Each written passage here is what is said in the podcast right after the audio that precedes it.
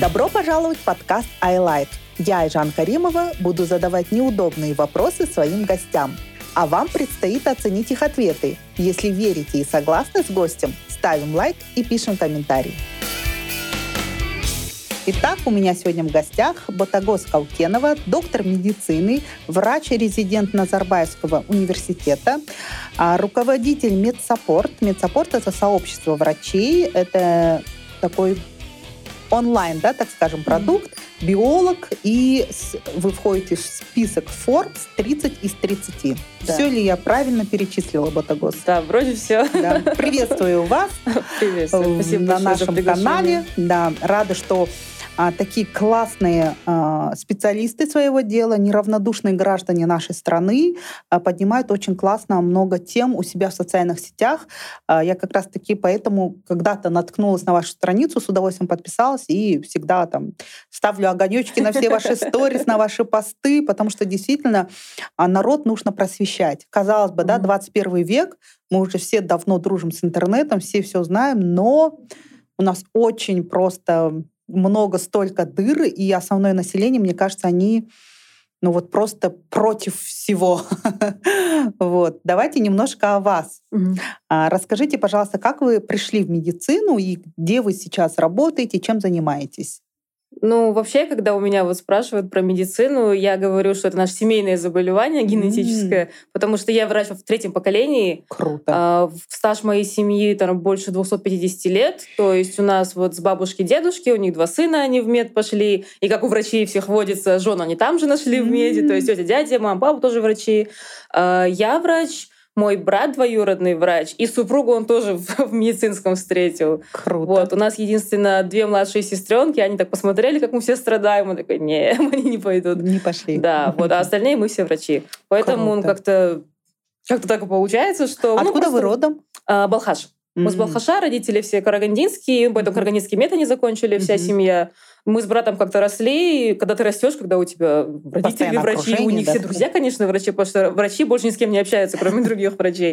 И как ты понимаешь, я к 11 классу так поняла, что а я-то и профессии не знаю других. Я знаю, там есть врачи, есть то пекари, наверное, полицейские, что еще. Есть в офисе люди сидят. Да. И все как-то.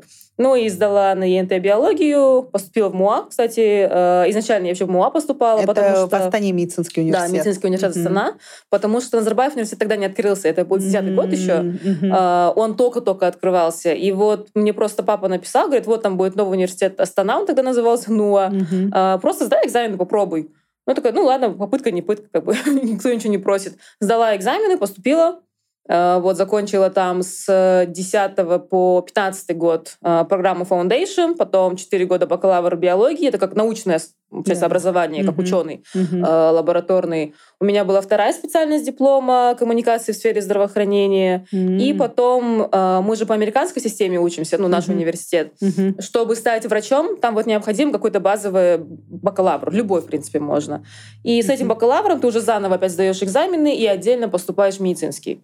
И вот потом я поступила в мед на 4 года еще. Ну, то есть не такая поняла. Подождите. Система. То есть ты можешь учиться 4 года на кого года? На инженера? В целом, да, на инженера можно. На учителя? На, хоть на кого? Ну, на художника а можно учиться, да. Ты в 20 угодно. там условно сколько там? 21, 22, наверное, да, вот так. Ты примерно, идешь, да? поступаешь опять в университет? Да, ты поступаешь э, обратно, это называется postgraduate, получается постдипломное И типа ты первый, второй курс, наверное, не учишься, а поступаешь как будто на третий, четвертый медицинский? Нет, они считаются первый, э, первый, второй, третий, четвертый. Ну, там система такая, что, например, по как мы mm-hmm. прошли очень много базовых предметов, мы там химию, биологию, mm-hmm. физику, вот такие вещи mm-hmm. прошли, математику, калкулус. Это не нужно уже проходить заново да. в меди. Поэтому в меди можно сфокусироваться, например, первый курс мы проходили ну, там анатомия была, биостатистика, mm-hmm. вот такое там а, биохимия, то есть такие базовые предметы. Потом на втором уже смотрим на систему органов, то есть, например, берем сер- сердце mm-hmm. и разбираем все вот с э, эмбриологии, mm-hmm. физиологии, анатомия, там патология mm-hmm. и фармакология. И так по всем системам проходим. Mm-hmm. А третий, четвертый курс мы уже шли в больнице, и работали, ну, как помощники в больницах. То есть там на пациентов давали, мы документацию заполняли, там на операциях ассистировали. А вот по поводу медицинского университета Астана, очень много на них жалоб я слышала именно на этот университет, и э, в, в коррупции их обвиняли, да, прямым текстом. Угу. А, ну и вообще так нет-нет, все равно в СМИ просачиваются какие-то скандалы. Э, как вы на это смотрите? Как вы прокомментируете? Ой, ну это вообще, мне кажется, ну бич нашей страны, я думаю, да, это в это ка- везде есть. Это в каждом, э, в каждой организации. Просто на что мне грустно, больно, что это в системе медицинского образования. То есть, mm-hmm. ну как можно я не знаю, у меня Разводить экзамены врачам, да? Да, или требовать деньги, вот, не знаю, с ребят-студентов. То есть я посмотрю, студенты-медики, они учатся там с утра до ночи, они там, не видят света дневного. То есть экзамены сложные всегда. А, и потом еще просить деньги за развод экзаменов тоже. А все ли они учатся требуют. хорошо или они просто разводят? Ну, есть вот те, кто есть, не да. учится. И... Есть ребята, которые учатся, конечно, из них вырастают талантливые врачи. Mm-hmm. особенно вот мы сталкиваемся с на нашей практике, мы же не только с нашими как, преподавателями работаем, mm-hmm. а в больницах. Mm-hmm. Врачей очень много в Казахстане, талантливых, трудолюбивых, да. потому что в Казахстане, в медицине, насколько я заметила, остаются ребята, которые вот любят свою профессию в основном.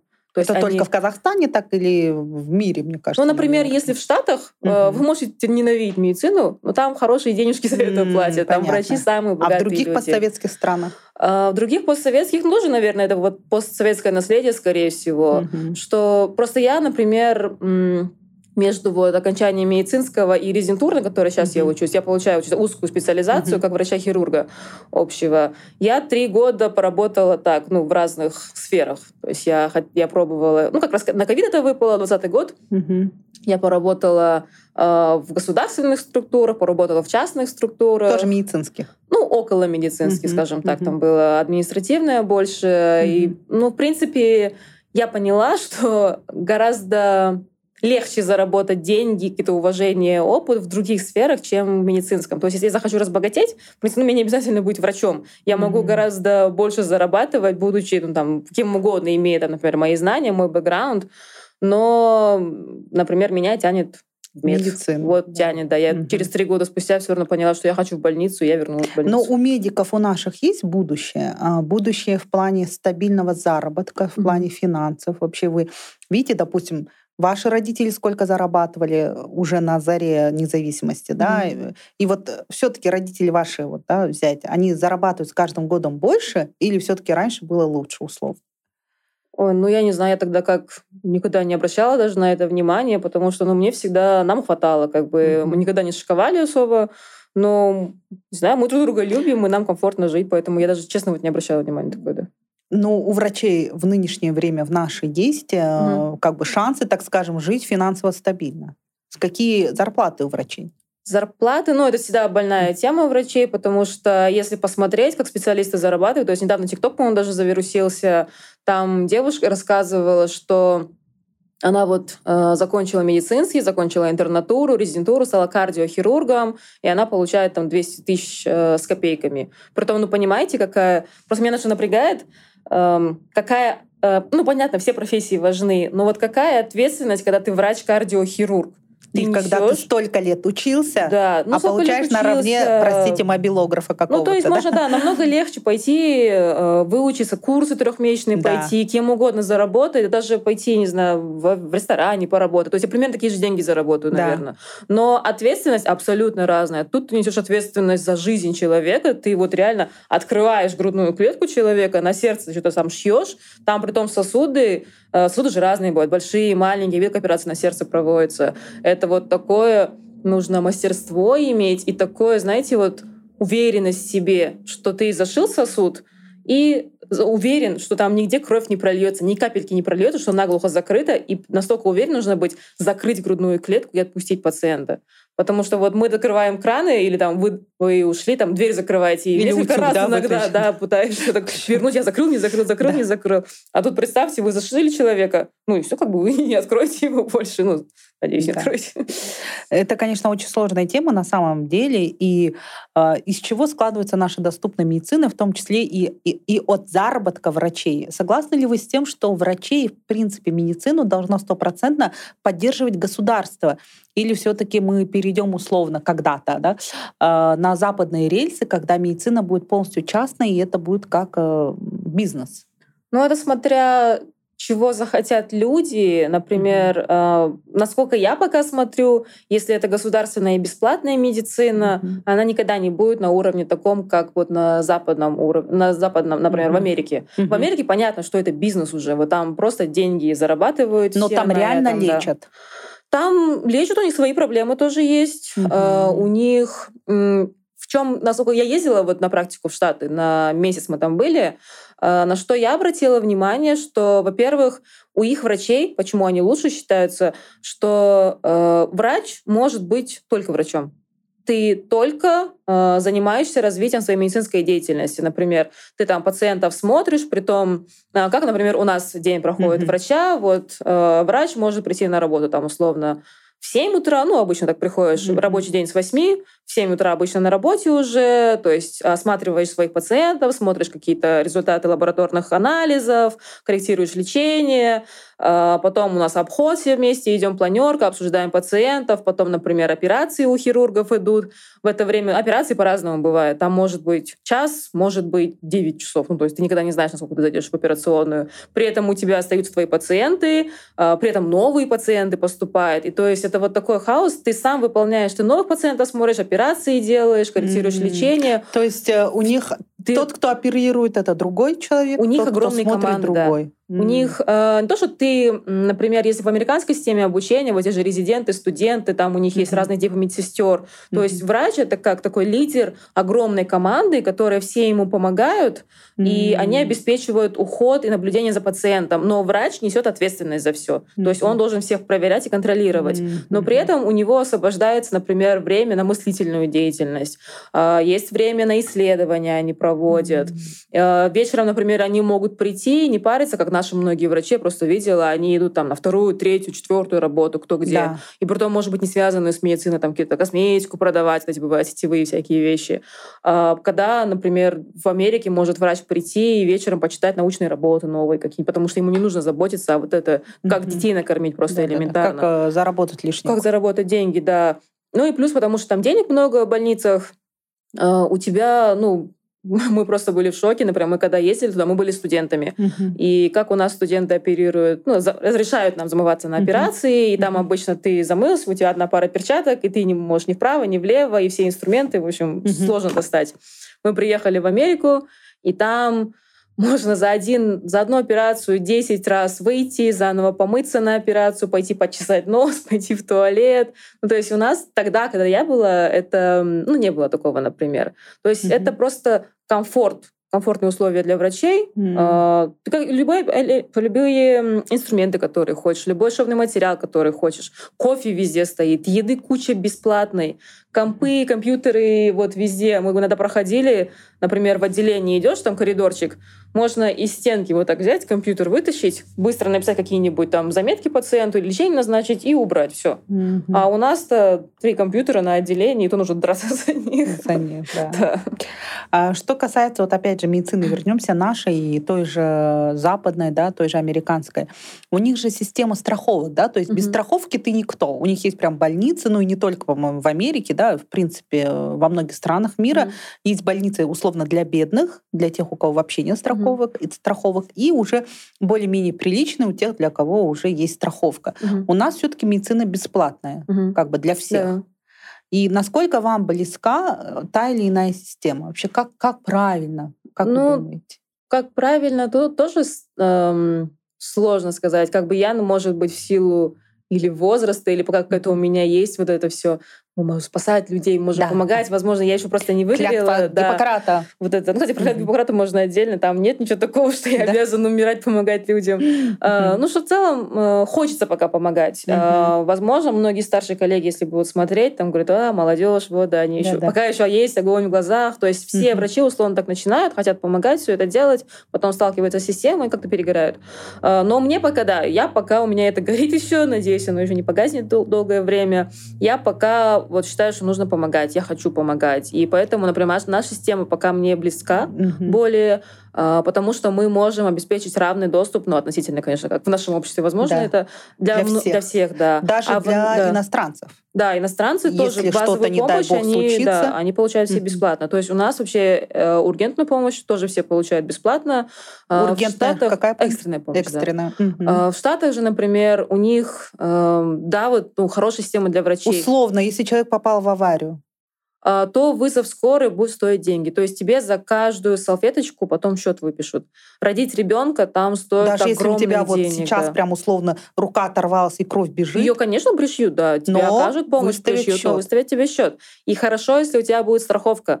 Э, страховка при этом, там разные типы страховки. Я пыталась mm-hmm. разбираться в их системе. Э, там есть условно какую-то часть платят, какую-то часть больше, покрывают, меньше, да. да. Или какой сначала ты, например, тратишь условно на услуги там тысячу долларов, две тысячи долларов, а потом сверх этого страховка да, покрывает. Да, да. То есть ты все равно должен большую сумму потратить. А если у тебя нет страховки и ты загремел в больницу, ну тут все, тут банкротство, там ты не выплатишь никогда такие суммы. Это невозможно. Там... А как интересно в таких случаях не интересовались? Банкротство объявляют. А, физлица, да? А, и потом, наверное, государство выплачивает. Потом, да, наверное, имущество вот это все начинают mm-hmm. отбирать, скорее всего. Ну, и насколько я знаю. Потому что я слышала реально случаи, что люди объявляли банкротство, потому что не могли закрыть э, счета. Особенно, например, хронические заболевания. По многим страховкам тоже проблема что если ты, например, э, ладно, ты работаешь на хорошей работе, mm-hmm. многие хорошие работы покрывают нормальную страховку, но если условно ты сам себе страховку покупаешь, э, там не все страховые компании берут тебя, если у тебя хронические заболевания mm-hmm. какие-то есть, потому что они знают, что на тебя нужно будет много тратить денег, и такие люди не всегда могут купить страховку нормально, потому что им просто отказывают. Вот ты хочешь да. ее купить, а тебе ее не дают. А, в итоге вот американская система в этом плане, она вот сильно уже перекошена, и сами американцы об этом говорят часто, что где-то нужно баланс искать между вот этим всем, потому что вот сейчас как система работает, ну это невозможно, конечно. А вот наша система э, Домумед, да, угу. точнее, это приложение, такое же, как условно банковское приложение, да, угу. это просто приложение. А вы с ним сталкивались? Насколько оно удобно для врачей? Она реально удобна? И почему только Домумед? Э, получается, как будто бы, если бы у нас был только Каспи, правильно? Угу.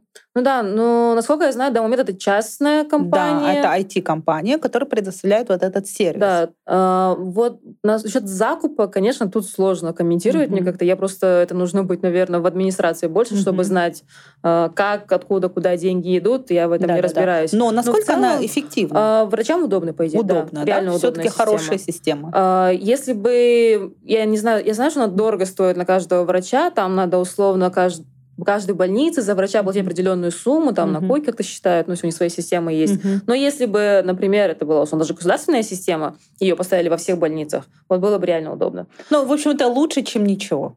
Ну, это, это тоже очень хорошо. Но есть mm-hmm. другие системы, например, э, можно разные покупать системы, больницы имеют на это право, они тратят огромные деньги, поэтому не все, по идее, больницы перешли на момент, mm-hmm. потому что они уже потратили деньги.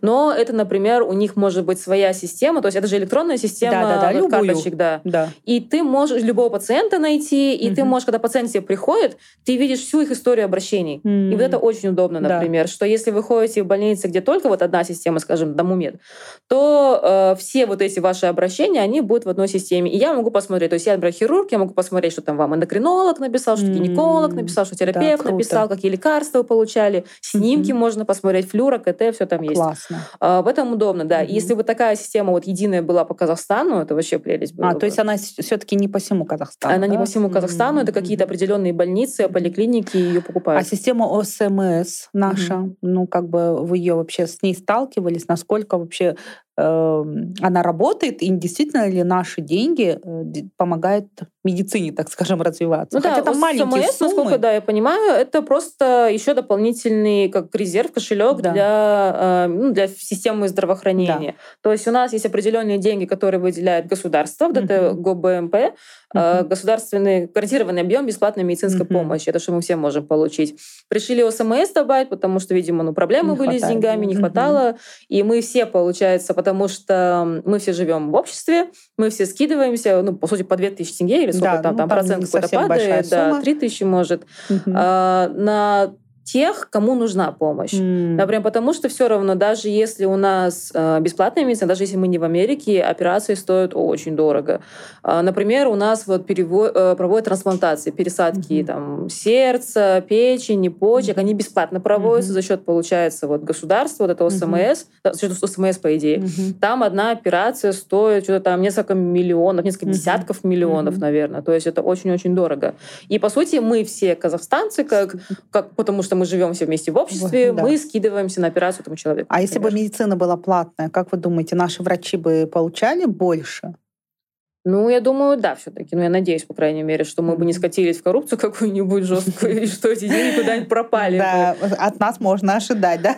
Да, вот надо а, посмотреть. А вот как разгрузить врачей? Вот как вы рассказываете вот по американской системе, да? Ну, то есть понятно, что в наших реалиях это будет чуть по-другому, но реально ли разгрузить? Что нужно сделать, чтобы у врачей было больше времени на элементарно отдых? Ну, мне кажется, это вот надо менять в целом как-то этот подход и отношение к системе здравоохранения. То есть сделать медицину медицину, а, желанной профессии, куда нужно, можно поступить, mm. но при этом, получается, она должна быть привлекательная для mm-hmm. студентов. То есть, например, когда я поступала в мой год 2010, mm-hmm. мы ЕНТ вот сдавали, например, и там же как гранты выделяются да, разные, да, да. Mm-hmm. и в мой год, по крайней мере, а, в медицинский многие шли по остаточному принципу. Кто там mm-hmm. экономический не поступил, да, там международный, да, да. они в медицинский пошли, да. Да, от безысходности. Ну, вот, да, да. Ну что таким людям делать? То есть в мед да. Казахстане надо идти тем, кто реально хочет это делать. Плюс они забирают гранты иногда у тех, кто mm-hmm. реально хотел быть врачом. А, нужно сделать так, чтобы там не было случайных залетных людей. То есть для этого вот надо, чтобы это были сложные вступительные экзамены, чтобы это, mm-hmm. чтобы врачи сдавали, даже как в Штатах сдают, mm-hmm. там каждый раз, во-первых, чтобы стать врачом в Америке, там mm-hmm. нужно сдать вот нереально дорого, во-первых, нужно сдать огромные тяжеленные экзамены. Я сдавала там по 9 часов один экзамен ты сдаешь, mm-hmm. там 400-500 вопросов, что-то такое, а, и их несколько этапов. Но потом ты, например, страдаешь, страдаешь, страдаешь, но много денег зарабатываешь. Mm-hmm. Нам надо что-то вот ну, не, конечно, не, не так сильно, наверное, утрировано, но сделать, например, чтобы экзамены были, чтобы подтверждение лицензии было, чтобы мы проверяли качество врачей постоянно, но при этом мы должны тоже взамен давать. Государство должно сделать это социально привлекательным. То есть, не знаю, может, какие-то элементарные общежития для молодых семей, там, бесплатные квартиры или садики при больницах сделать, какие-то социальные пакеты. То есть сделать какие-то вот такие ништяки. Плюшки. Да, плюшки, ништяки, чтобы молодежь, она реально шла, а, ну, врачом быть классно, вот, да. может быть, вот это, вот это сделать. И плюс я там могу зарабатывать столько. Угу. И может у меня, ну, и плюс там социальное какое-то да, плюс да. у меня будут. А, тогда больше людей будет хотеть, они будут больше сдавать экзамены, трудиться, mm-hmm. будут э, отсеиваться те, кто не хочет идти, кто не может сдать эти экзамены. Mm-hmm. И в итоге мы оставляем вот такую когорту, которая ценит свою работу и которая постоянно подтверждает свои актуальные данные, то есть держится за нее. У нас в медицине пока ну, как-то не так, конечно, да.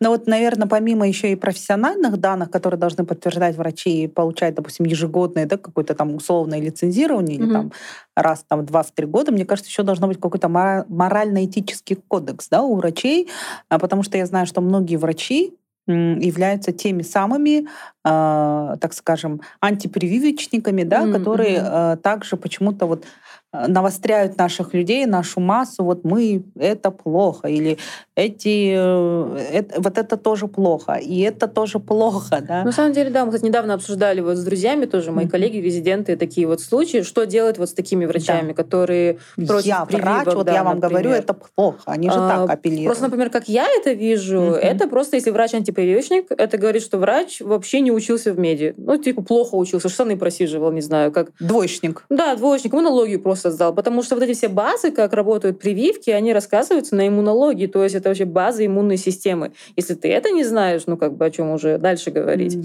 И в таких случаях мы обсуждали, что Например, в западных странах тоже, если мы возьмем страны, где-то, скажем, более успешная медицина работает, mm-hmm. что ли, а, у них есть наказание за это все. То вот. есть, если ты не соответствуешь каким-то, ты, ну, там, вред пациентам приносишь, ты, э, ну, там, что можно... Я вот сегодня смотрела кейс Эндрю mm-hmm. Уэйкфилда, что ему было. Он э, исследования, в исследованиях врал публикации, то есть там обманывал mm-hmm. такое, э, делал ненужные исследования пациентам, ну, mm-hmm. то есть вред приносил. Его вот там есть специальная комиссия такая, которая рассматривает все это, там специалисты и гражданское общество, и это врача лишают лицензии, то есть не разрешают ему больше практиковать медицину. И мы вот обсуждали, э, логично ли, резонно такое, например, в Казахстане делать. Да, мы понимаем, что, с одной стороны, у нас мало врачей, угу. у нас так нехватка врачей, но, с другой стороны, зачем нам такие врачи, которые вот такое все будут делать, вредить? То есть просто как, бить себя в грудь и говорить «я врач», а при этом нести абсолютно ненаучную чушь, угу. но нужен ли такой врач на самом деле, задуматься стоит. Угу.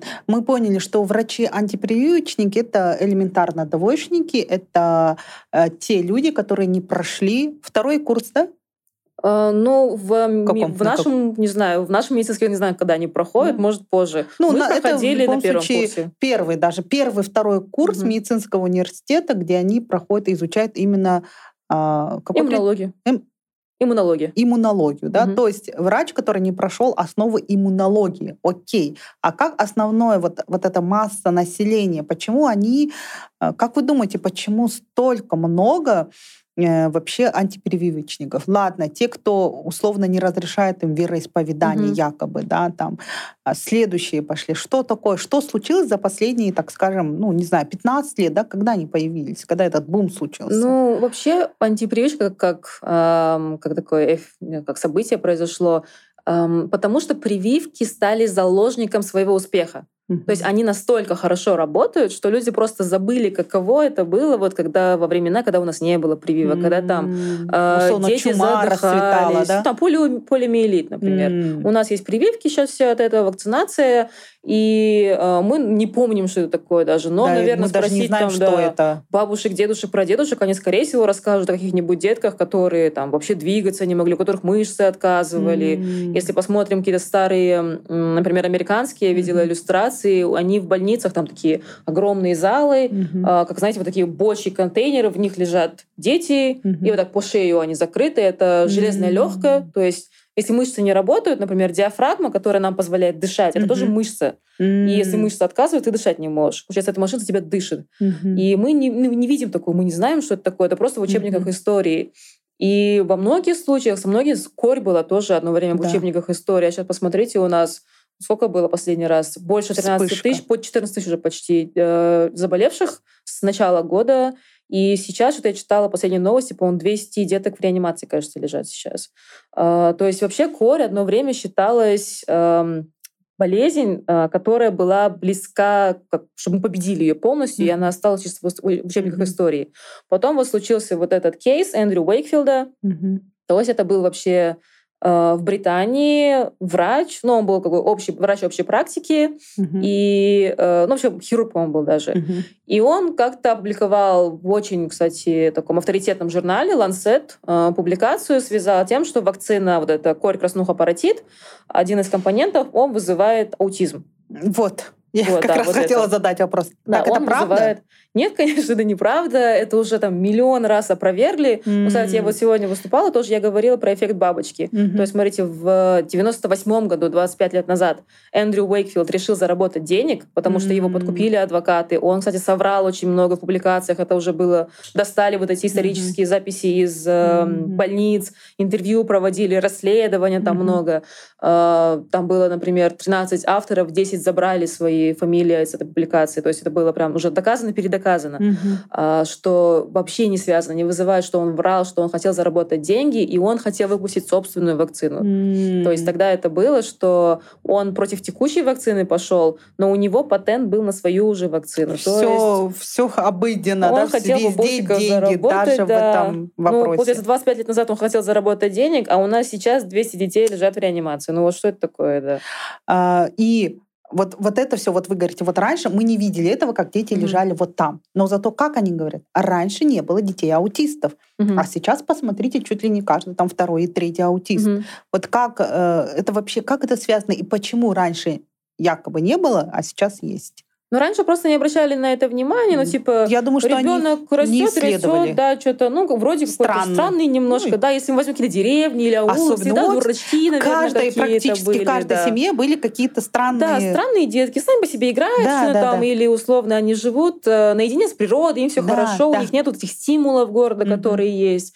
Э, сейчас просто мы во-первых, видим больше людей вокруг, потому что мы в городе живем среди населения, mm. плюс у нас информирование лучше, и врачи больше знают, то есть они могут распознавать больше симптомов. Mm. Скорее всего, э, столько же болезней ровно осталось, просто мы ее диагностируем намного лучше, и мы теперь называем это, а, это расстройство аутического спектра, а не просто странный какой-то ребенок, да. там, который смотрит в, в одну точку, да, да например, mm-hmm. что-нибудь такое, или не, не общается ни с кем.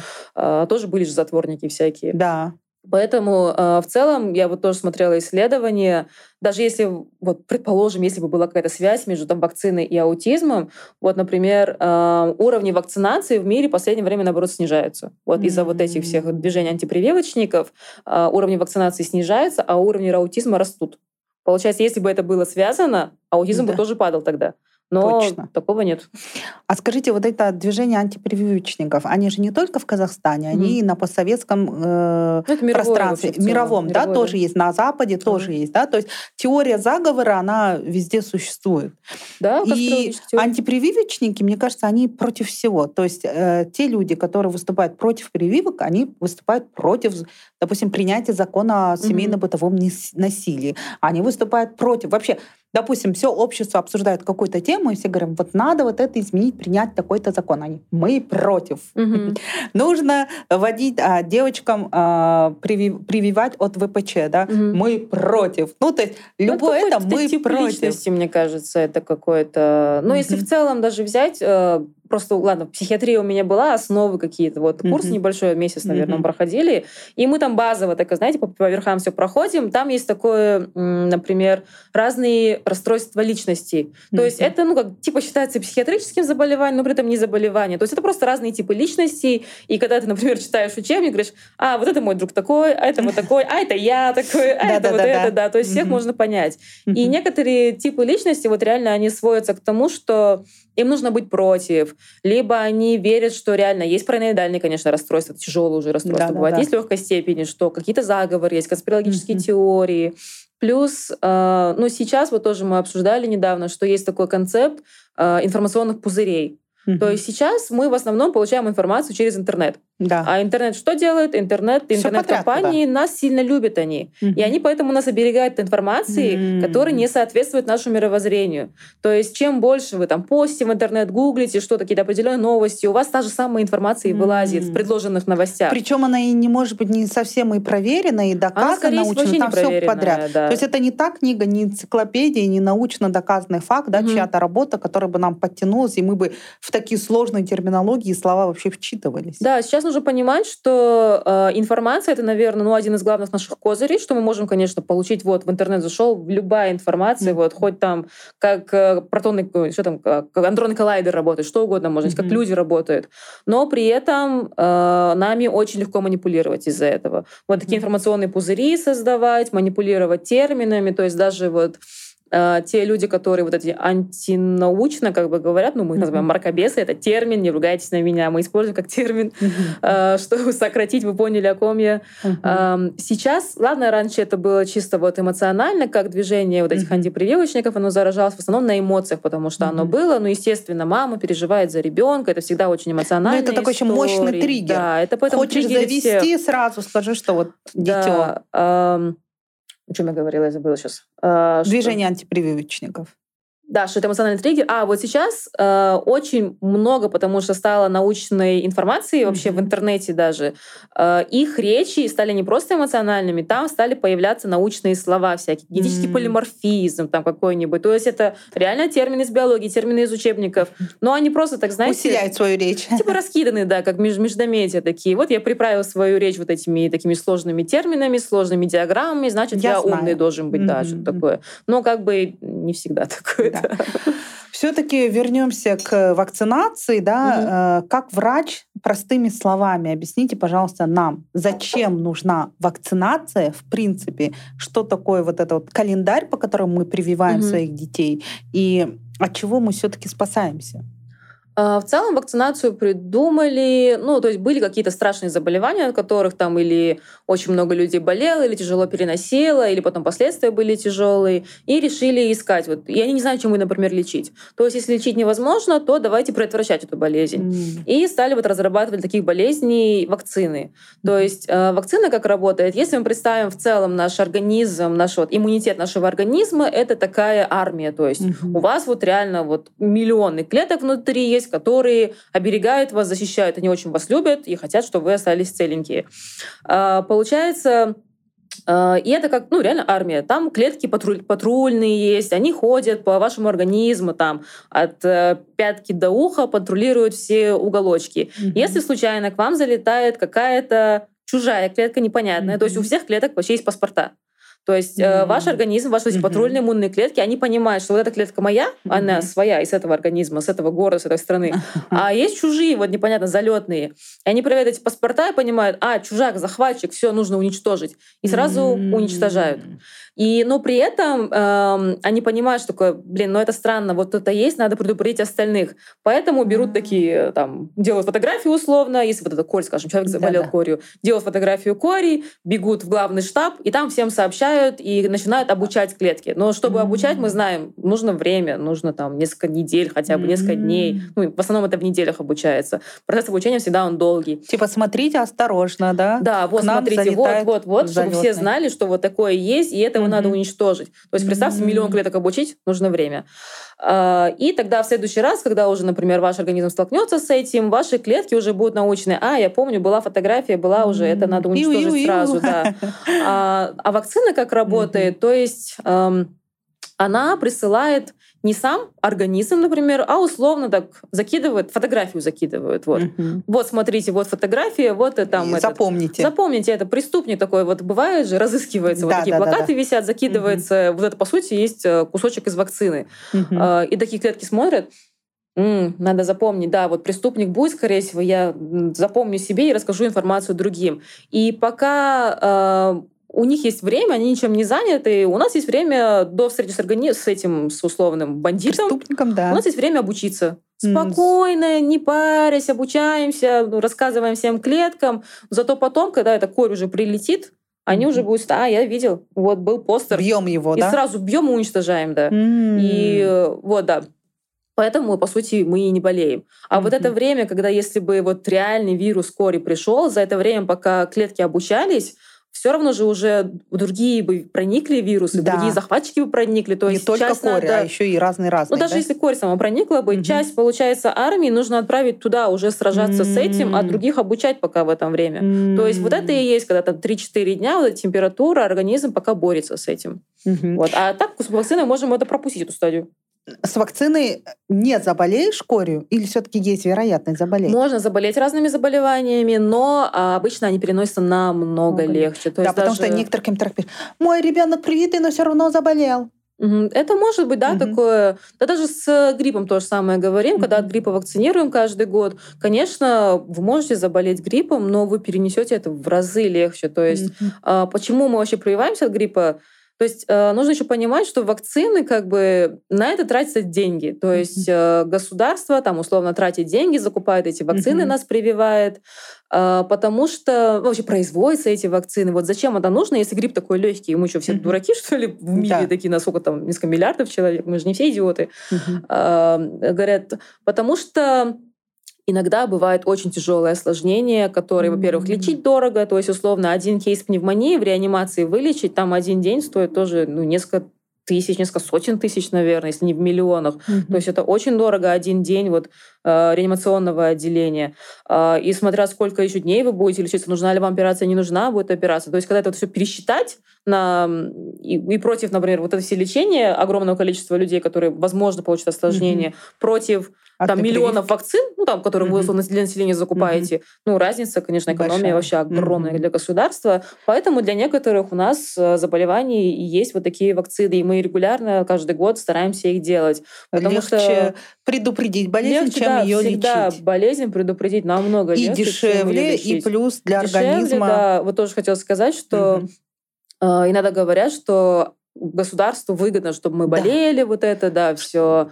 Угу. А, на самом деле любому государству вообще не выгодно, чтобы как бы активные граждане вот нашего возраста, которые могут пойти работать, зарабатывать деньги, платить налоги, чтобы они болели, потому что за них придется платить. У нас бесплатная система, государство будет за вас платить, и при том вы выпадаете из рабочей силы еще, то есть вы не работаете в это время. И это гораздо больший урон. Поэтому дешевле вот потратиться на вот эти вакцины, чтобы все были здоровые. И, и пахали. И пахали, да, ушли и работаете. Вот на заводы, там куда вперед. Это государство гораздо выгоднее, чем если бы мы болели и лежали в больницах. Просто. А есть вероятность, привился, заболел, все-таки тяжело перенес. Есть угу. такая вероятность вообще такие случаи? Ну, бывают? такие могут быть, скорее всего, случаи. Потому что мы же говорим, да, о статистике, да. это все индивидуально, угу. но тут опять статистика говорится, даже про осложнения, если вакцины говорим, конечно, бывает осложнение. Да. Ну, там, условно, один на миллион может быть какое-то осложнение. Что вот я пошел, сделал прививку, ребенок был здоровый, и все, он стал там. И что-то случилось непонятное. Да. Конечно, к сожалению, такое бывает, да. Но mm-hmm. вот статистика, скажем, а, один на миллион, когда вот такое mm-hmm. осложнение будет, или условно, даже мы по ковиду считали, сколько людей умирает ежедневно от э, ковида. Э, mm-hmm. Ну, разница огромная, то есть гораздо больше шанс э, подцепить ковид, заболеть им, там, получить осложнение, шанс и умереть в больнице, чем вот один на миллион получить прививки. Да. А, к ковиду мы еще вернемся. Угу. Вот э, все-таки к детям. Э, то, что триггерит все наше общество. Угу. А, я, например, я всегда открыто выступаю за прививки и всегда говорю, что это на фоне полного здоровья. Угу. Ну, то есть мне с поликлиники могут писать каждый день, когда придете, когда придете, когда придете. Я могу даже не отвечать даже если у него нет настроения у ребенка, мы не идем. Mm-hmm. Ну, потому что я считаю, что ты не только должен быть здоров, ты должен быть еще и морально подготовлен к этому. И ты как мама, ну, понятно, там ребенка ты не настроишь, но тем не менее, да, в хорошем настроении приготовить ему заранее какой-то подарок, отвлечь, чтобы не было так стрессово для организма. Это, как сказать, правильно, я думаю? Ну, это все же, наверное, ваши как мамины. То есть вы да. свои э, ощущения проецируете, скорее всего, на ребенка, mm-hmm. потому что вы больше переживаете, обладая вот этой всей информацией, которая mm-hmm. курсирует у нас, вы больше об этом переживаете, но, чем ребенок. Но правильно ли ставить прививки на фоне полного здоровья? Да, в целом прививки можно ставить даже если у вас там небольшой сопли, кашель да? есть. А, то есть это вообще не влияет? Это не влияет абсолютно. Mm. Просто, ну, как это условно, знаете... А то говорят, вот сделал прививку, и вот осложнение. Да, но это не связано в основном. Mm. А, то есть, как это бывает, что... Mm-hmm условно, вот вы положили вот, вот эта ваша армия, которая mm-hmm. клеток, mm-hmm. она будет занята, например, если вы прививку сделали, вот на фоне там ни соплей, ничего нету, mm-hmm. они будут чисто заняты вот изучением вот этих плакатов, постеров, которые вы распространили да. с вакциной. Но если в это время у вас какие-то там сопли, кашель, то есть часть армии все равно будет занята немножко на другом. То есть mm-hmm. вы Участки, просто да. делаете такую двойную работу немножко для организма, mm-hmm. то есть они немножко разделяются. Mm-hmm. Поэтому, ну, как просто легче будет, если ну, на фоне там вот ничего нету, ни температуры, потому и что все ресурсы организма пришли все учиться, да, такого плана. А так можно, конечно, и там немножко температуры, в принципе, не критично все это ставить, но врачи у нас не будут это делать, потому что все-таки они перестраховываются, перестраховываются да, потому что если что-то случится, ну, ответственность все на врача. А вот по ВПЧ, про ВПЧ расскажите, потому что у меня у самой растет дочь-подросток, и для меня очень э, тоже да, важно, что ее здоровье, ее женское здоровье, что это за прививка, для чего она нужна и, и где ее можно получить. ВПЧ вообще это вирус папилломы человека, то есть это один из вирусов, их, по-моему, это семья вирусов, их около 200, наверное, в целом типов.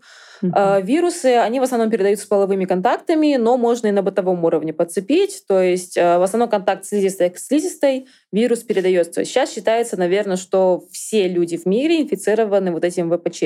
Но потому что это вирусы, то есть это же семейство вирусов, uh-huh. как, в каждой любой семье есть такие родственники, с которыми ты вообще не хочешь разговаривать, когда там они, вы на, приезжаете на праздники, например, такой, блин, вот эти тети, дяди, вот давай не будем с ними разговаривать, подальше пойдем, сядем куда-нибудь. А есть нормальные родственники, да, с любимые, да, да любимые. Угу. И вот также с ВПЧ, например, э, есть онкогенные типы, вот эти вредные, которые вызывают рак. То есть у них вот есть, что они так влияют на клетки эпителия вот в шейке матки, э, в женских органах, что они могут их менять и мутировать, и в рак mm-hmm. превращать. А есть обычные, которые, ну, там, может, быть, как кандиломы, вот эти папилломки будут, либо вообще mm-hmm. ничего не будет. Mm-hmm.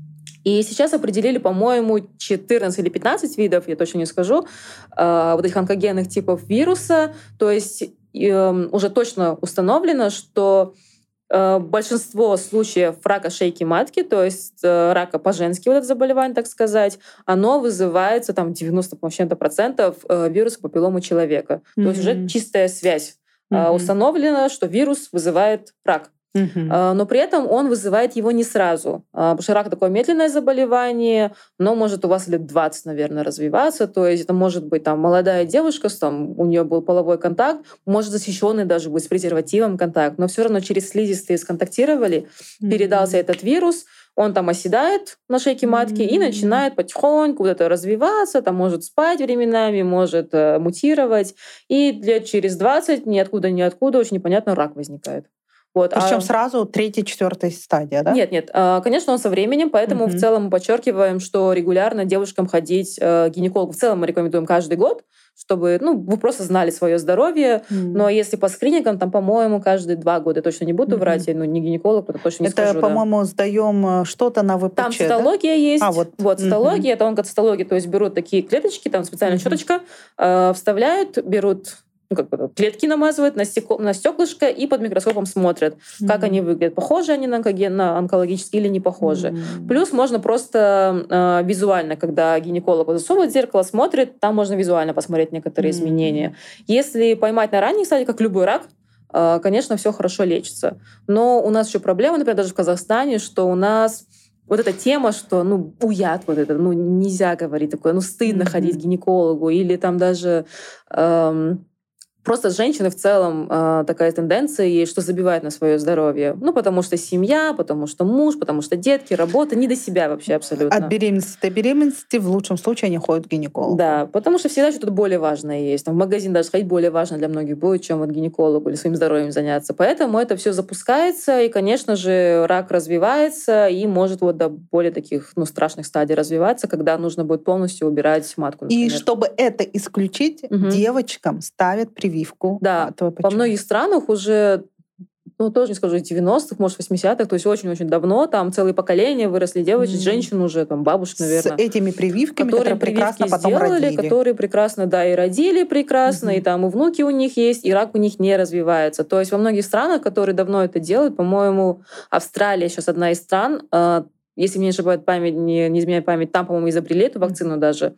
То есть они одни из первых вообще это ввели, стали всех девочек э, прививать от этой mm-hmm. вакцины, и сейчас они практически могут себя объявить уже страной свободной от рака шейки матки. Mm-hmm. Потому что, конечно, там считается 4 случая на 100 тысяч, кажется, которые mm-hmm. вот, ну, сами по себе как генетические мутации возникают, это, ну, нормально. Mm-hmm. Но основная масса это, это рак шей... Ой, ВПЧ, Поэтому они уже пришли близки к этому. Mm-hmm. И сейчас, насколько я знаю, они уже мальчиков даже прививают. Mm-hmm. Потому что девочки у них уже все защищены. А, то есть это и мальчикам можно Мальчики прививать? тоже могут, да. Mm-hmm. У мальчиков просто меньше вероятности э, как бы плохие последствия этого получить. Мальчики mm-hmm. считаются в основном распространителями, переносчиками mm-hmm. этого вируса.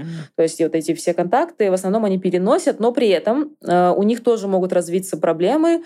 То есть развивается рак пениса, может быть, рак ануса и Ой, рак эм, орофарингеал, то есть ну, рак шеи, в общем, такой, рак рта и шеи. Mm, вот. То есть тоже могут разные типы рака развиваться. Э, теперь в Казахстане все-таки завезли, утвердили эту... Пока еще не завезли. А, еще нет. Mm-mm. Но я читала в новостях, что да, уже... Э, был кейс. Вот с этой вакциной очень сложно, потому что ну, как контингент у нас нужно привиться до первого полового контакта. То есть, если вы получаете ВПЧ, скорее всего, с половым контактом, то до вот этого события давайте привьемся, чтобы у вас уже была защита, ваш иммунитет уже знал, что это такое, и был готов к встрече с вирусом. Ну, то есть до встречи с болезнью надо. Поэтому прививают девочек-подростков, ну, в основном у нас, например, с 11 лет планируют прививать. Mm-hmm. А, и начинает спрашивать, а зачем вот эта лишняя вакцина? И говорит, что вот, нужно до первого секса все это сделать, а у нас ну, же включается секс. Какой секс, подростки не занимаются, угу. секс только после свадьбы, вот это они вдвоем будут. И, конечно, все забывают про подростковые беременности уровни, про детей, которых в мусорках находят. То есть Или в сколько, да, сколько бы мы это не отрицали, это все равно будет происходить. Поэтому нам нужно просто помогать деткам, защищать их от этого и ну, объяснять их, то есть обучать этому всему. А если мы будем просто запрещать, оно угу. все равно будет случаться и будет хуже намного. Если ставить позже ВПЧ, он уже угу. не поможет? Он может помочь, то есть там все равно рекомендуется сейчас, по-моему, до 45 лет в Штатах прививают. Mm-hmm. То есть после полового контакта, то есть даже если вы заболели, какие-то у вас, может, один-два онкогенных типа, их-то 15 всего, э, вакцина защиты от остальных хотя бы. Mm-hmm. А если у тебя один и тот же половой партнер, э, есть ли риск возникновения рака шейка матки без ВПЧ.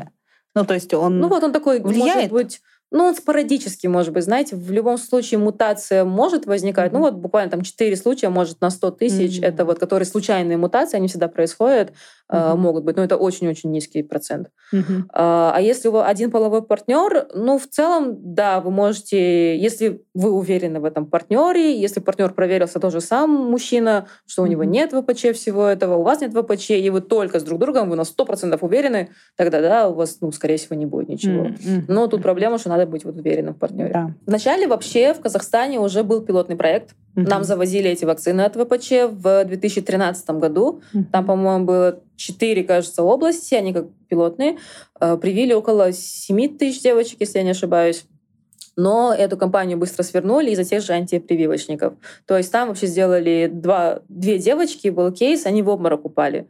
А, ну, блин, я просто сама в обмороке падала в подростковом периоде. Ну, как это так получается? Организм растет, там, организм не справляется с ростом. А куда эту спецают прививку-то, что в обморок падает? А, просто укол в плечо, а, как обычно, плечо, да. Как обычно. Ну, то есть у меня сама тоже падала, мне душа становится, я падала, я недавно mm-hmm. падала. Ну, то есть две девочки упали и посчитали, что это связано с прививкой, то есть э, в основном антиваксеры подняли все таки вот этот... Эм, как сказать, волну эту, шум. да, шум подняли, что вот это реакция, и там все будет плохо но ну, вообще ничего не было. То есть эти случаи потом проверили, перепроверили миллион раз, э, ничего не было связано, но тем не менее государство испугалось этого Нашего и государства так компанию. слушалось бы народ э, в других вопросах. Вот эта компания была два года всего, то есть кого успели 7 тысяч привести. Кстати, провели исследование, 800 девочек нашли, нашли вот э, из этих, и ни у кого нет рака шейки матки. То есть это уже женщина, сколько, 10 лет прошло. Все нормально. А, то есть мы сейчас ждем, когда завезут или да. когда примут решение? А, вот, вот в деталях, конечно, административно я не знаю, насколько я знаю, он на рассмотрении, этот закон даже. Но а, насколько сказали, что мы стоим в мировой очереди на получение вакцины. Mm-hmm. То есть вот все страны... То есть это еще и не просто так Это еще получить. не просто так, да. Мы О, вот боже. с теми же африканскими странами стоим, которые на получение, и еще у нас немножко, это, наверное, все поражаются нашей безответственности в этом плане. В 2013 году мы уже ну, дождались своей очереди, получили вакцину и вышли потом из О, очереди. Придурки и опять встали у нее. И Ужас. теперь вот мы ждем, да. Но обещаю в следующем году. Э, с 11 лет. А если старше девочки и не было полового контакта, mm-hmm. их тоже можно Да даже если был половой контакт, я все равно рекомендую всем, да. Uh-huh. Все-таки я в этом плане считаю, нам нужно следовать американским гайдлайнам. Если у вас есть возможность, даже можно за рубежом пойти привиться. Uh-huh. Но это, конечно, там для взрослых, например, это три дозы, и там с интервалом нужно идти 0, 2, 6. То есть вам нужно, например, если за границей, там, три раза выехать за границу в разное время и заплатно mm-hmm. сделать себе вакцину. Ну, не каждый себе может это позволить. Но mm-hmm. если вы можете, например, да, вообще спокойно, даже если дети уже есть, я бы рекомендовала все равно делать эту вакцину. Mm-hmm. Mm-hmm. Поэтому всем. А если это девочки до полового контакта, тогда сколько доз?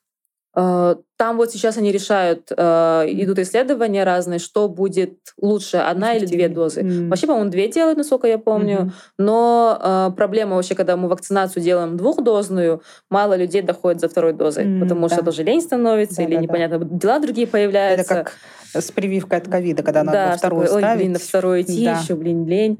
А, поэтому сейчас она думает, может хватает даже одной дозы. Угу. Как вообще бороться с этими антипрививочниками? Вообще, это это от не это от незнания, от боязни или от чего вообще?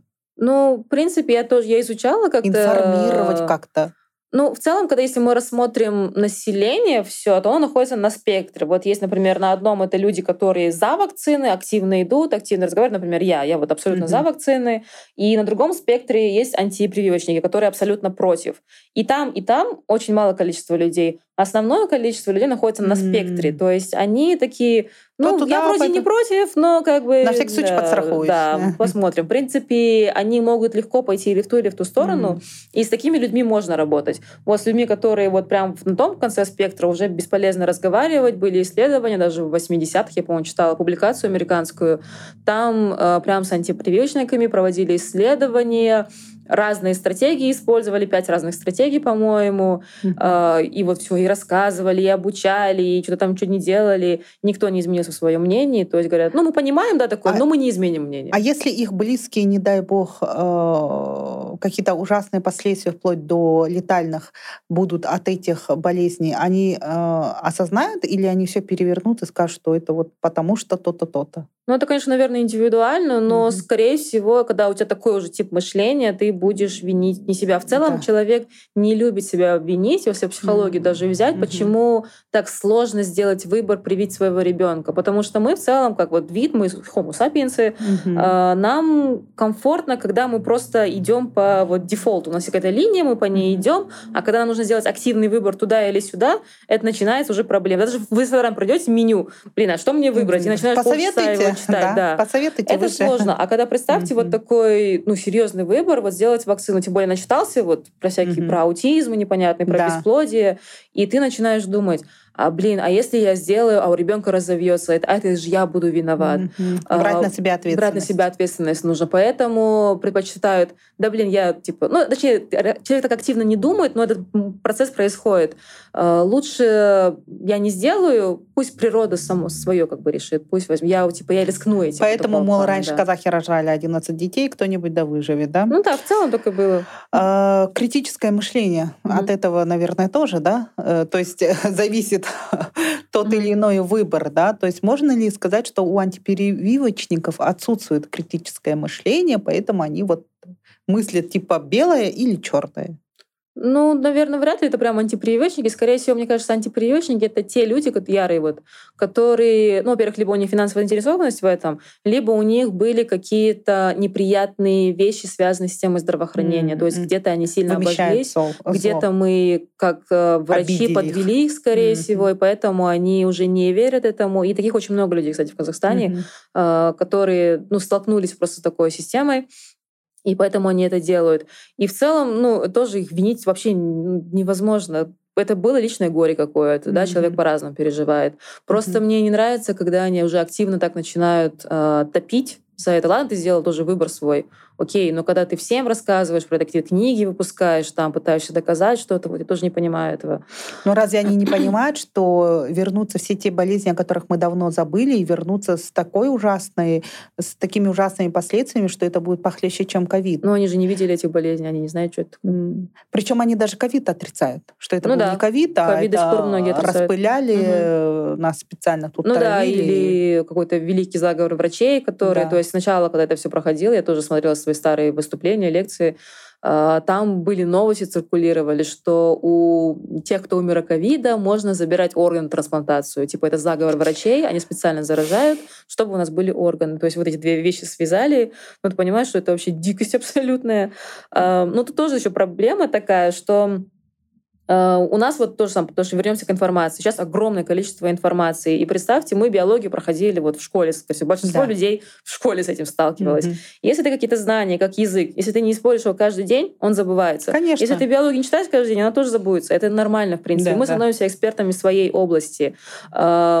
И как бы это норм, что ты, вот, например, я врач, меня нужно слушать, поэтому я вам скажу информацию о здоровье. А, вон электрик, я буду электрика слушать, как делать дома электричество. Или сантехник, я буду сантехника слушать, как делать дома вот эту всю Труб, воду, да, трубы. трубы. Да. Я не буду лезть, при том, что я умный человек, я могу угу. это прочитать. И угу. в целом нужно как-то вот это в, внедрить, наверное, в общество, что каждый должен говорить о своей экспертизе.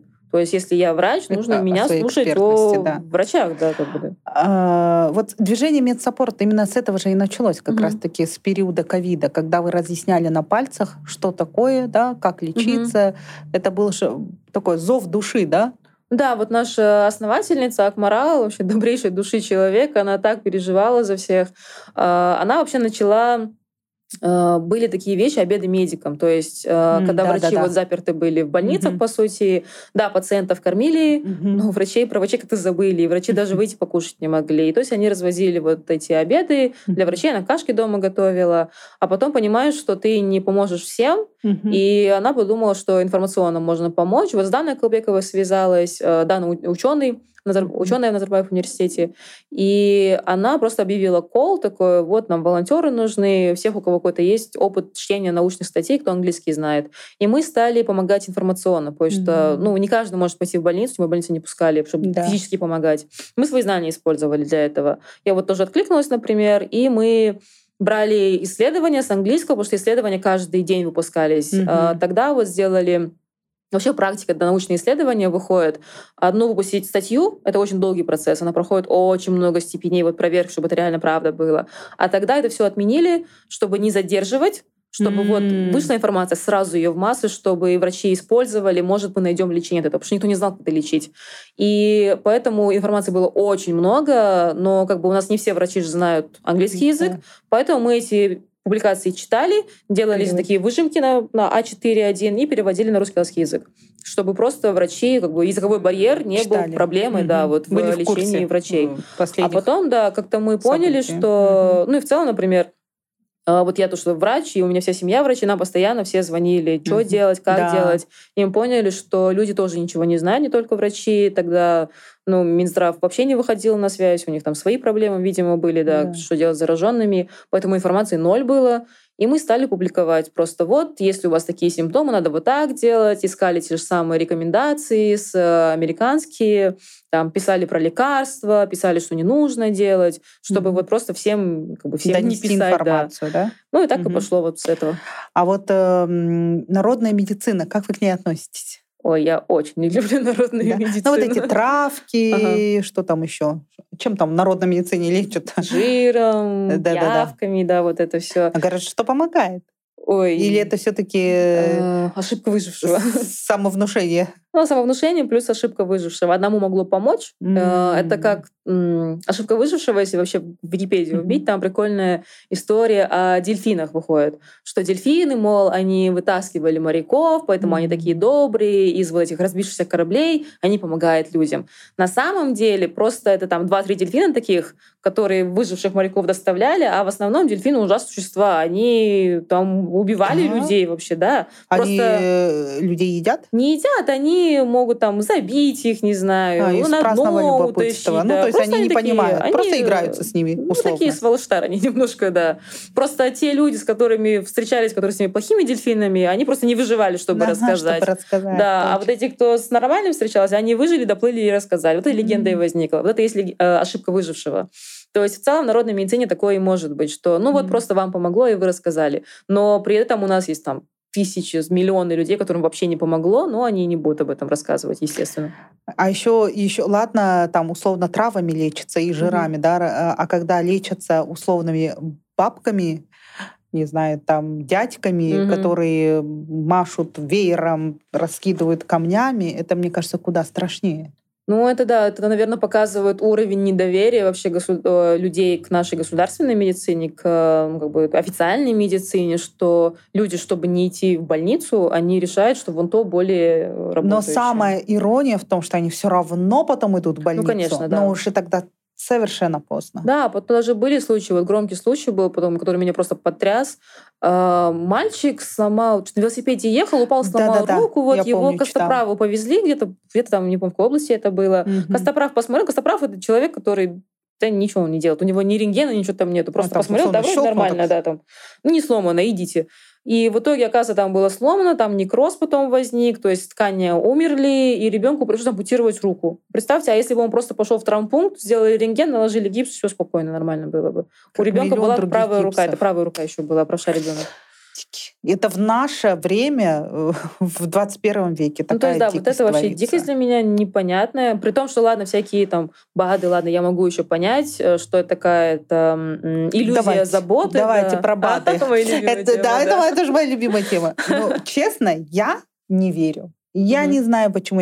Окей, если вам помогает, пейте вы эти БАДы. Но я когда увижу вот это количество даже mm-hmm. витамин С, да. там рыбий жир, когда назначают, я думаю, о боже, я же это никогда не выпью, я про них забуду. Mm-hmm. Давайте все-таки различим. Условно витамины и mm-hmm. тот же рыбий жир, это помогает, это не БАД. Ну, э, БАД это получается биологически активная добавка. Это считается по идее, по определению все, что не еда. То есть на английском называется supplements, все добавки к к пище. Получается, mm. все, что не еда, Э, витамины, травы, протеин тот же для спортсменов, например. Это все вот идет там батончики какие-нибудь, mm-hmm, это все mm-hmm. БАДы идет. Mm-hmm. И витамины тоже туда входят, но витамины проблема, что они-то работают. Как раз таки вот, а витаминозы это реальная вещь. Mm-hmm. Например, та же цинга, вот когда был недостаток витамина С, приводит к цинге, mm-hmm. что там проблемы с соединительной тканью происходят, у них там кровоточили десна у моряков, mm-hmm. которые выплывали.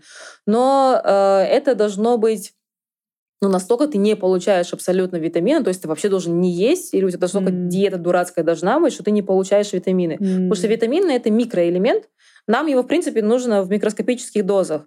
А, если ты питаешься, ну, не знаю, не картоном, наверное, каждый день, тебе все равно витамины какие-то То есть получаешь. Если, если у тебя сбалансированное меню, мясо, угу. рыба, овощи, фрукты, Овощи, крупы. фрукты, да, крупы, вы, скорее всего, с лихвой получаете Вита... все вот эти То витамины. есть дополнительные витамины не нужны, даже если это витамин условный С, Д, да, который назначают врачи. Э, да, про Д может быть еще. Про него такие до сих пор идут. Он очень модный просто витамин, про него очень да. много исследований. Типа нам солнца не хватает? Да, ну в Казахстане может быть, да, нам не хватает солнца, но это не настолько связано, чтобы вот все Критично. болезни лечить витамином mm. D. Просто у нас сейчас любят везде витамин D назначать. Но mm-hmm. еще, например, проблема с витамином D организм может переварить безопасную дозу, по-моему, до двух с половиной тысяч вот этих mm-hmm. э, единиц. Mm-hmm. Э, я видела, иногда назначают уколы по 100 тысяч за раз. То есть, когда такие огромные дозы поступают, это же тоже Вред. не просто так. Это активное вещество, оно в организме начинает все это работать. И, и возможно, где-то что-то, наоборот, сломается. Есть как раз-таки, ломаются кости. Это О. приводит к остеопорозу, особенно если назначаем, например, э, пожилым людям, у них кости так слабенькие, ну, просто с возрастом. Потому что они едят хуже, и там гормональные нарушения уже. И, например, бабушки, вы хотите там позаботиться, они пришли, тут укольчик сделали 100 тысяч, 100 тысяч единиц, условно, э, витамина D, а для организма это шок.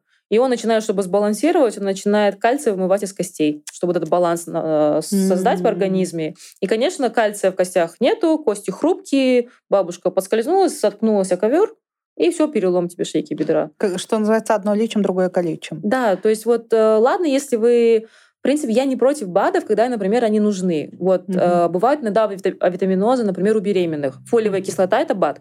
Mm-hmm. Э, он нужен потому что фолиевая кислота идет на формирование нервной трубки у плода у ребенка. То есть mm-hmm. это хорошая нервная система. Тут доказано, все беременным мы даем фолиевую кислоту. Или, например, мультивитамины. А, тоже есть рекомендация практическая, что если к вам поступают пациенты алкоголики, вы можете мультивитаминные комплексы назначать, потому mm-hmm. что алкоголики, у них проблема, они не едят обычно. У них недостаток питательных элементов абсолютный, потому что они постоянно пьют и кушать забывают.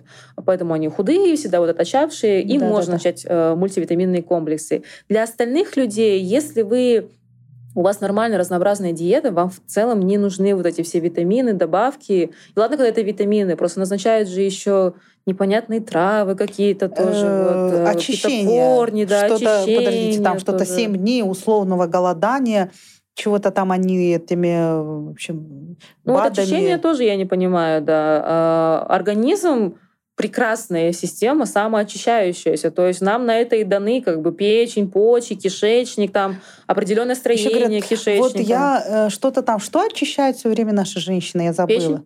Печень, Печень и, в общем, что-то они там чистят, вот. Это Желчные, нужно? наверное. Желчные, да, да, да. Нет, да. ну прекрасно само очищается печень. Это вообще волшебный орган, который, во-первых, он регенерируется, то есть он отрастает сам. Вспомнила еще. Есть даже клиники, которые специально тебе что-то там капают, ты вообще не ешь, ты да, голодаешь, и они угу. что-то из тебя вымывается со всех, как говорится, дыр, что-то угу. там выходит, и они это показывают. Смотрите, какой таракан из вас да. вылез. Это, то есть, это не есть хорошо. Это в целом, э, ну, желчь, она имеет цвет. Поэтому mm-hmm. даже если вы у здорового человека начнете вот эту желчь вытаскивать, гонять, да просто возьмете здорового человека, разрежете, там все будет какое-то... И тараканы там тоже будут. Там не тараканы ну, будут, эти... там вылазят у них эти, это слизистые. Да, это, нет, они прям показывают какого-то червяка. Не, это, скорее всего, вот эти клетки, которые слизистые, которые mm-hmm. помогают самоочищаться, это mm-hmm. же внутренняя поверхность вот этих всех протоков, например, желчные протоки или толстая кишка. Mm-hmm. А, оно покрывается клетками, и клетки слушиваются со временем. Mm-hmm. Вот оно все и выходит Они... и отходит. Вот, смотрите, вот, вот, вот этот жук из вас вылез. Ну, жуков там точно Ну, не, не жук, а вот, вот это червяк. Червяк, червяк какой-то. Да. Червяки, есть, конечно, могут быть, но могут. это паразиты. То есть, например, если вы вот помните, было одно время модно похудательные таблетки, вот Да. эти какие-то там китайские Китай- или да, что-то да, да, да, такое. да. То есть там в них как худели вообще. Э, В таблетке были вот эти яйца э, гельминтов. То есть это был чер- червяк, паразит. Вы это яйцо съедаете и, по сути, подселяете себе паразита в кишечник. Э, В кишечнике он ползает, все питательные вещества съедает, и они просто не впитываются в ваш организм. То есть вы а едите, что с этим а кормите червя. червяком потом? Он живет в, ну, в животе вас живет. Сколько? Ну, там, наверное, по-разному. Есть какие-то были, я слышала, э, схемы, когда ну, до, ты определенного веса, например, достигаешь, который тебе нужен, ты похудел сильно, потом ты пьешь противопаразитарные таблетки, они продаются в аптеке, там вот, антипаразитарное. Вот, все, все делает антипаразитарку. Я на антипаразитарку. Ну, это вообще чушь полная, да. э, нет, есть, конечно, гельминты, есть паразиты, но есть лекарства прям с названиями, там они э, для определенного паразита свой, Мгм. свое лекарство есть. И Они стоят, там, по-моему, реально тысячи тенге в аптеке, что-то такое. Они Мгм. очень дешевые. Но это же нельзя просто так пить, потому что я решила, от... я решила избавиться от таких-то паразитов. А ты откуда знаешь, есть они или нет? Ну, да? это в основном какие-то выдуманные паразиты. Я не знаю, откуда это пошло. Эм, Что паразиты были? Ну, реально, там, например, кого мы скриним? Э, Если человек работает в сельхоз, в сельхоз какой-нибудь, наверное, Мгм. сфере, постоянно э, кон- контактирует Копошится с с землей, да? какашками даже, с А. какашками животных. Это все от животных же в основном Да-да-да-да. идет. Там мы можем как-то еще проверить. У них там, в принципе, могут быть какие-то паразиты. Хинококи, например, бывают. Ну, это а так, чтобы у тебя были вот эти а так, чтобы мы с гельминты, вами живем в городе, ну Ага. откуда у нас От это? вот этих гельминтов. А, Если вы специально заразили себя этой таблеткой, Ага. чтобы похудеть, конечно, там будет гельминт. А если нет? А если нет, он не, Он не будет. будет. Если вы не теряете вес, если вы внезапно начали терять Мгм. вес, например, э, ну, а, то есть резко начала худеть резкая вдруг, потеря без веса, диет, да, без ничего. непонятно, это всегда настораживающий фактор. То есть в лучшем случае окажется, что это паразит. В худшем случае это рак бывает, например. Это нужно проверять. А вот, вот этих гельминтов, они по-другому выводятся или только с помощью вот этих? Ну, с помощью таблеток, да, А так они из организма сами не, не выходят добровольно. Нет, они там прицепляются, им прекрасно там живется. То есть вы, получается, кушаете, вы кормите своего паразита, но при этом сами, например, не толстеете. И это удобно всегда было. Потом, я не знаю, сейчас, сейчас наверняка они тоже есть, эти вещи. М. Но то, что у нас любят лечить все от э, паразитов, ну, это тоже какое-то модное течение. Я не помню, я писала, по-моему, пост да, на это, но я не помню, откуда это взялось. То есть кто это решил, э, что у нас у всех паразитозы, то есть все внезапно стали инспектами инфекционистами. К какому врачу не придешь, говорят, вам надо пролечиться от паразитов. Откуда вы знаете, что у меня Да. паразиты вообще? Я просто, знаете, если честно, меня вызывает всегда вопросы и откровенно недоверие, когда мне врачи сразу назначают курс антипаразитарки и потом курс вот этих БАДов и конкретно еще какой-то компании. Я сразу говорю, ой, спасибо, Ой, до я к такому врачу да. больше вообще не вернусь. Это раз. Ну и, естественно, я ничего этого пить и употреблять не буду. Ну да, нормальный врач, во-первых, никогда сразу вам не будет назначать непонятно что, непонятно для чего. То есть мы как ставим диагнозы. Вот я, я не терапевт, конечно, но у меня был курс терапии. К вам приходит пациент, вы беседуете, разговариваете, спрашиваете. И пока вы разговариваете с пациентом, у вас в голове возникает уже, например, список наиболее вероятных заболеваний. Вы задаете уточняющие вопросы, там некоторые заболевания отпадают. И там в итоге остается, скажем, 3-4 заболевания, да? которые, скорее всего, у вас есть. И вот, чтобы подтвердить или опровергнуть эти заболевания, назначают всякие анализы. По анализам смотрим, тоже выпадают, там 2-3 выпадают, там 2 остается, какие-то более-менее вероятные. Назначаем, например, э, не знаю, сделать снимок вот какой-нибудь. Да. Остается одно. От него лечимся, все. М. А, а вот чтобы и при том врач не имеет права... методом исключения, Да, методом общем, да. исключения все работает. И при этом врач не имеет права, по идее, выписывать э, определенные лекарственные препараты. То есть, М. когда мы выписываем лекарство, мы должны писать активное вещество.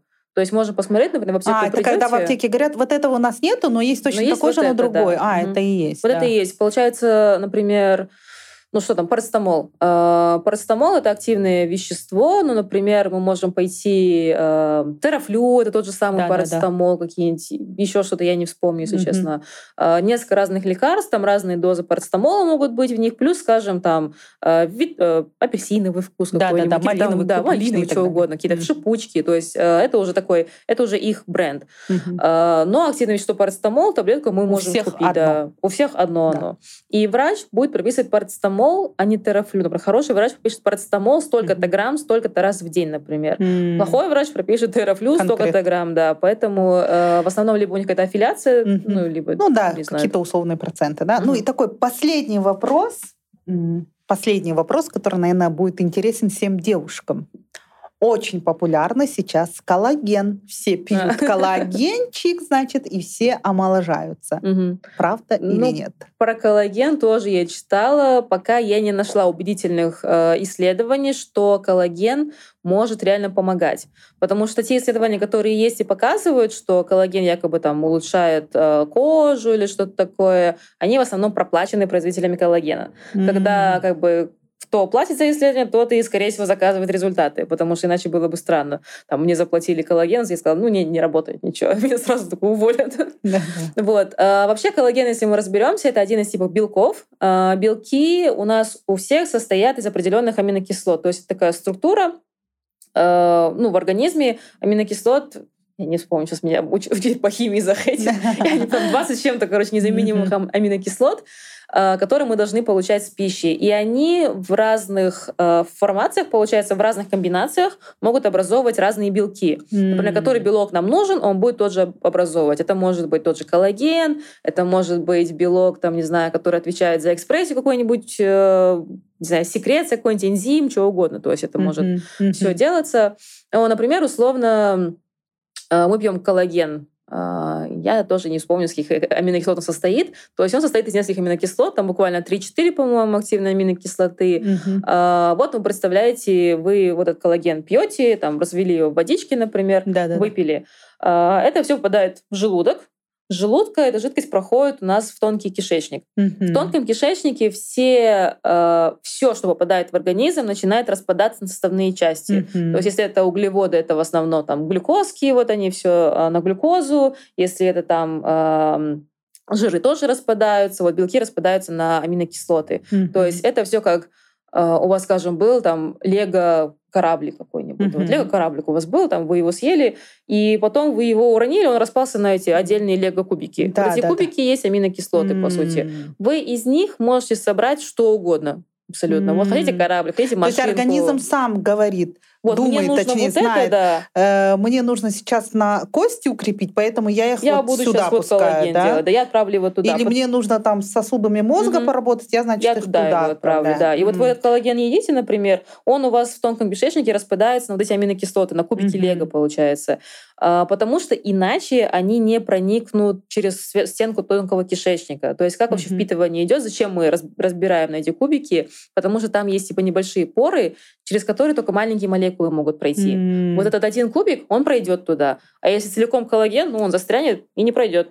Все. А-а-а. Поэтому вот он маленький проходит такой, и потом уже всасывается в кровь, и уже там начинает То есть не факт, собираться. что этот готовый коллаген сможет пройти. Да, он там он в организме распадается на составляющие а, части. А, все-таки распадается, он и возможно он пройдет. Части. Но, Но насколько он будет полезен, да? Ну, то вопрос? есть эти, скорее всего, аминокислоты потом могут, они не обязательно соберутся в тот же коллаген. Mm. То есть вот коллаген. А, то есть съели, они должны отсюда пройти и потом еще обратно и собраться. И потом собраться обратно в коллаген. А, то есть, но вот как бы, ну не факт, что он соберется, потому что организм решит, а ну мне не нужно сейчас, я да, мне то другие есть мне с коллагеном вещи, да, у нас нужны. все нормально, да, мне другие вещи нужны, давайте делать.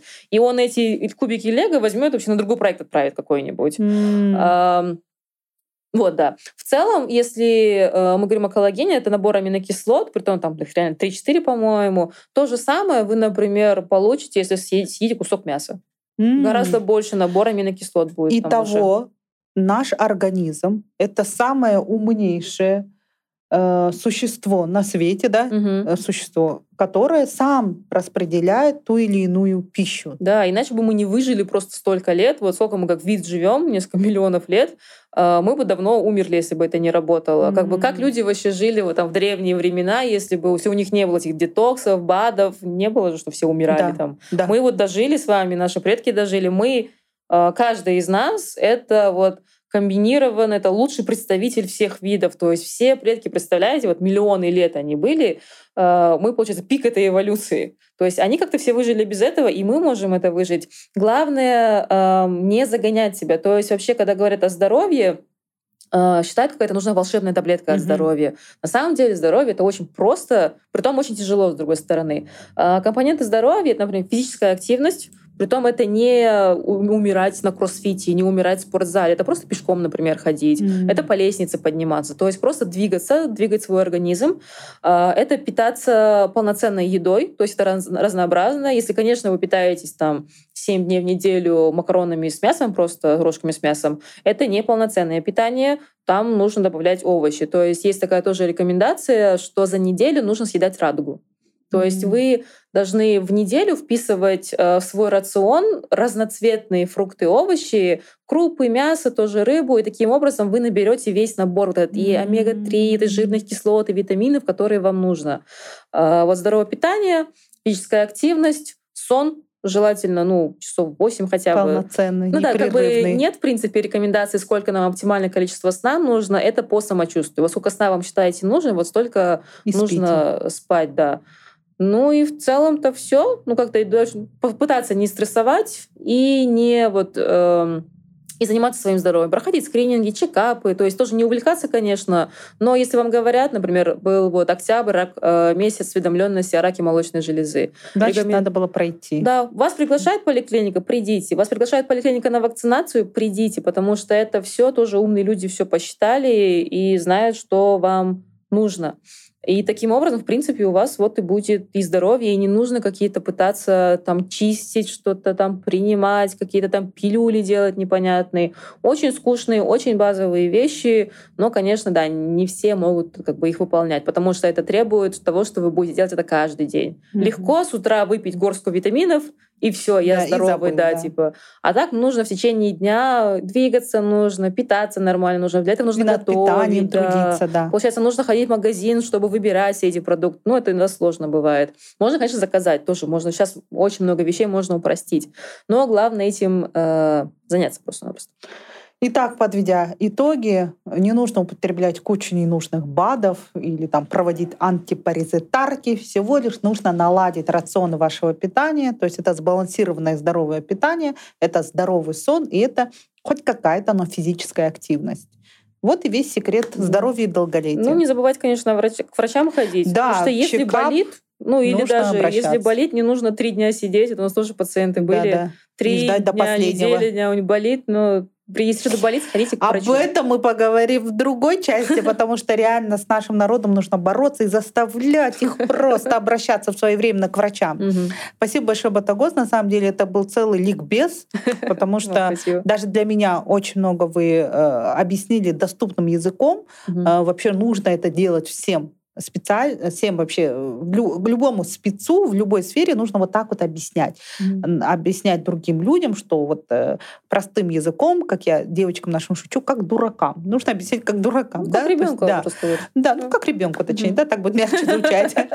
Вот, и тогда у нас не будет проблем и еще раз благодарю вас за уделенное время. Вам большое спасибо, что вы занимаетесь таким, приглашаете нас, даете площадку. Да, с удовольствием. Приходите еще, приходите не, не раз, пригласим еще других ваших коллег, потому что действительно здоровье и просвещение нашей нации, мне кажется, это самая маленькая лепта, которую должен сделать каждый из нас. Угу. Всем пока-пока. Не забывайте подписываться на наш YouTube-канал или ставить колокольчики, если вы слушаете нас на аудиоподкастах. Приветствуются ваши лайки, ваши комментарии. Ну и рекомендуйте наши выпуски вашим друзьям. До новых встреч! А я напоминаю, что спонсором подкаста iLike является туристическая компания Ель Тур. Путешествуйте с комфортом вместе с нами. Я заставлю лайк своему гостю и призываю вас поставить лайк, написать комментарий и дать нам обратную связь. Это будет лучшим подспорьем для нашего подкаста. И не забудьте подписаться на нас на YouTube. Буду ждать вас на подкасте iLike. Всем пока-пока. Хорошего настроения.